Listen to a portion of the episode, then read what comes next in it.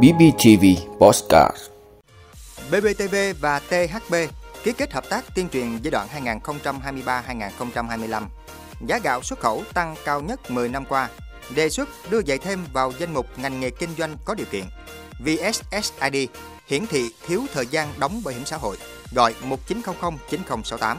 Hàn Quốc phạt Google 32 triệu đô la Mỹ vì chèn ép đối thủ. Đó là những thông tin sẽ có trong 5 phút trưa nay, ngày 12 tháng 4 của BBTV. Mời quý vị cùng theo dõi. Thưa quý vị, chiều ngày 11 tháng 4, Đài Phát thanh Truyền hình và Báo Bình Phước BBTV phối hợp Đài Phát thanh và Truyền hình Hải Phòng THB tổ chức chương trình giao lưu ký kết hợp tác tuyên truyền giai đoạn 2023-2025 tỉnh ủy viên, giám đốc tổng biên tập BBTV Nguyễn Thị Minh Nhâm và lãnh đạo các phòng ban của BBTV, giám đốc đài phát thanh truyền hình Hải Phòng Lương Hải Âu và trưởng văn phòng đại diện của THB tại thành phố Hồ Chí Minh Trần Quang Đăng cùng các thành viên trong đoàn THB và một số công ty truyền thông tham dự chương trình.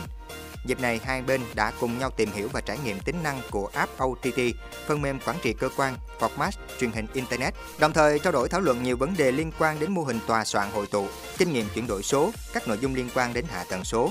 trong không khí thân tình, BBTV và THB đã thống nhất ký kết chương trình hợp tác trao đổi chương trình giai đoạn 2023-2025 với 5 nội dung gồm công tác phối hợp thông tin, tuyên truyền, trao đổi chuyên môn, nghiệp vụ, chia sẻ khai thác lợi ích, bảo mật và sở hữu bản quyền, đầu mối trao đổi thông tin. Chương trình hợp tác nhằm tăng cường hiệu quả công tác thông tin tuyên truyền của BBTV và THB, qua đó quảng bá hình ảnh vùng đất con người, những kết quả đạt được trong phát triển kinh tế xã hội, công tác xây dựng đảng, xây dựng hệ thống chính trị, giới thiệu tiềm năng thế mạnh, thu hút đầu tư của tỉnh Bình Phước và thành phố Hải Phòng tới người dân hai địa phương và cả nước, đồng thời góp phần nâng cao trình độ chuyên môn nghiệp vụ, năng lực sản xuất chương trình của hai cơ quan. Thưa quý vị, theo số liệu của Bộ Nông nghiệp và Phát triển Nông thôn, xuất khẩu gạo tháng 3 năm 2023 đạt 900.000 tấn, trị giá 480 triệu đô la Mỹ, đưa kết quả xuất khẩu gạo 3 tháng đầu năm 2023 đạt 1,79 triệu tấn và 952 triệu đô la Mỹ. Giá gạo xuất khẩu bình quân 3 tháng đầu năm 2023 ước đạt 531 đô la Mỹ một tấn, tăng 9,2% so với cùng kỳ năm 2022. Đây là mức giá xuất khẩu gạo bình quân cao nhất trong 10 năm qua. Đặc biệt, giá gạo xuất khẩu bình quân sang Trung Quốc đạt 589 đô la Mỹ một tấn, tăng hơn 18% so với cùng kỳ năm trước. Sở dĩ giá gạo xuất khẩu tăng cao là nhờ tỷ trọng các loại gạo phẩm cấp cao, gạo thơm, gạo nếp, gạo đặc sản có giá bán cao đã tăng mạnh. Hiện tỷ trọng gạo phẩm cấp cao đã chiếm 50% trong tổng lượng gạo xuất khẩu của Việt Nam với giá bán dao động từ 600 đến 1.000 đô la Mỹ một tấn. Thưa quý vị, Bộ Giáo dục và Đào tạo cho biết sẽ tiếp tục tham mưu chính phủ đề xuất Quốc hội đưa hoạt động dạy thêm học thêm vào danh mục ngành nghề kinh doanh có điều kiện, đồng thời nghiên cứu sửa đổi bổ sung quy định về quản lý hoạt động dạy thêm học thêm, sửa thông tư số 17, thông tin từ trang chính phủ.vn vào ngày 11 tháng 4.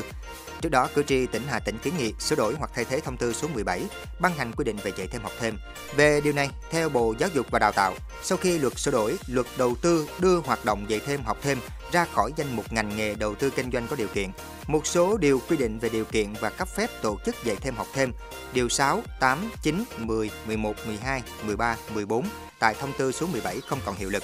Tuy nhiên, các quy định khác của thông tư số 17 vẫn có hiệu lực thi hành, như quy định về nguyên tắc dạy thêm học thêm, các trường hợp không được dạy thêm học thêm, trách nhiệm quản lý hoạt động dạy thêm học thêm của địa phương, cơ sở giáo dục. Nhiều địa phương đã căn cứ vào các điều còn hiệu lực của thông tư số 17 và ban hành các văn bản quy định việc quản lý hoạt động dạy thêm học thêm tại địa phương, đặc biệt là hoạt động dạy thêm học thêm ngoài nhà trường. Các hoạt động dạy thêm học thêm trong nhà trường thực hiện theo điều lệ trường trung học cơ sở, trường trung học phổ thông và trường phổ thông có nhiều cấp học ban hành kèm theo thông tư số 32 ngày 15 tháng 9 năm 2020 của Bộ trưởng Bộ Giáo dục và Đào tạo. Tiếp thu ý kiến của cử tri, thời gian tới, Bộ Giáo dục và Đào tạo sẽ tiếp tục tham mưu chính phủ đề xuất Quốc hội đưa hoạt động dạy thêm học thêm vào danh mục ngành nghề kinh doanh có điều kiện. Tiếp đó, Bộ Giáo dục và Đào tạo sẽ nghiên cứu sửa đổi bổ sung quy định về quản lý hoạt động dạy thêm học thêm, sửa thông tư số 17 nhằm bảo đảm phù hợp, thuận lợi cho công tác quản lý hoạt động dạy thêm học thêm trong và ngoài nhà trường.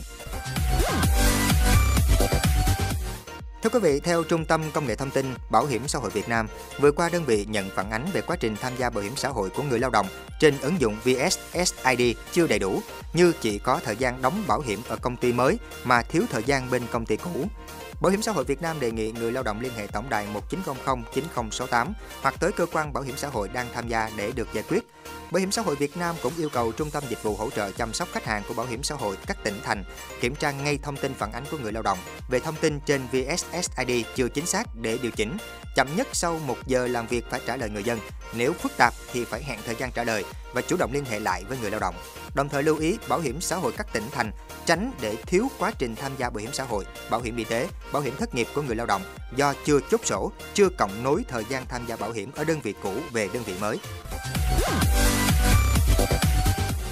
Thưa quý vị, Seoul phạt Alphabet, công ty mẹ của Google, 42,1 tỷ won, tương đương 32 triệu đô la Mỹ, vì dùng sức ảnh hưởng trên thị trường để chèn ép đối thủ của Google tại Hàn Quốc. Ủy ban cạnh tranh công bằng Hàn Quốc cáo buộc Google đã yêu cầu một số công ty làm game lớn của Hàn Quốc và Trung Quốc phát hành độc quyền sản phẩm trên nền tảng Google Play Store, CH Play.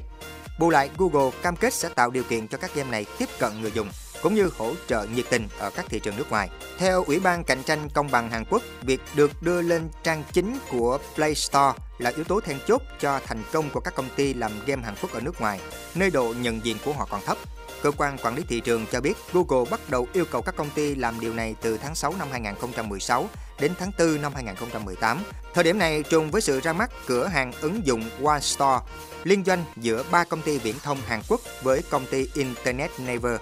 Bằng chứng mà Ủy ban Cạnh tranh Công bằng Hàn Quốc đưa ra là tài liệu email và lời nhắn nội bộ từ nhân viên Google. Trong đó công ty này xem việc OneStore ra mắt là mối đe dọa với doanh thu của mình và đề ra chiến lược bóp nghẹt đối thủ cạnh tranh này, dù ý thức rõ đây là hành vi cạnh tranh không công bằng.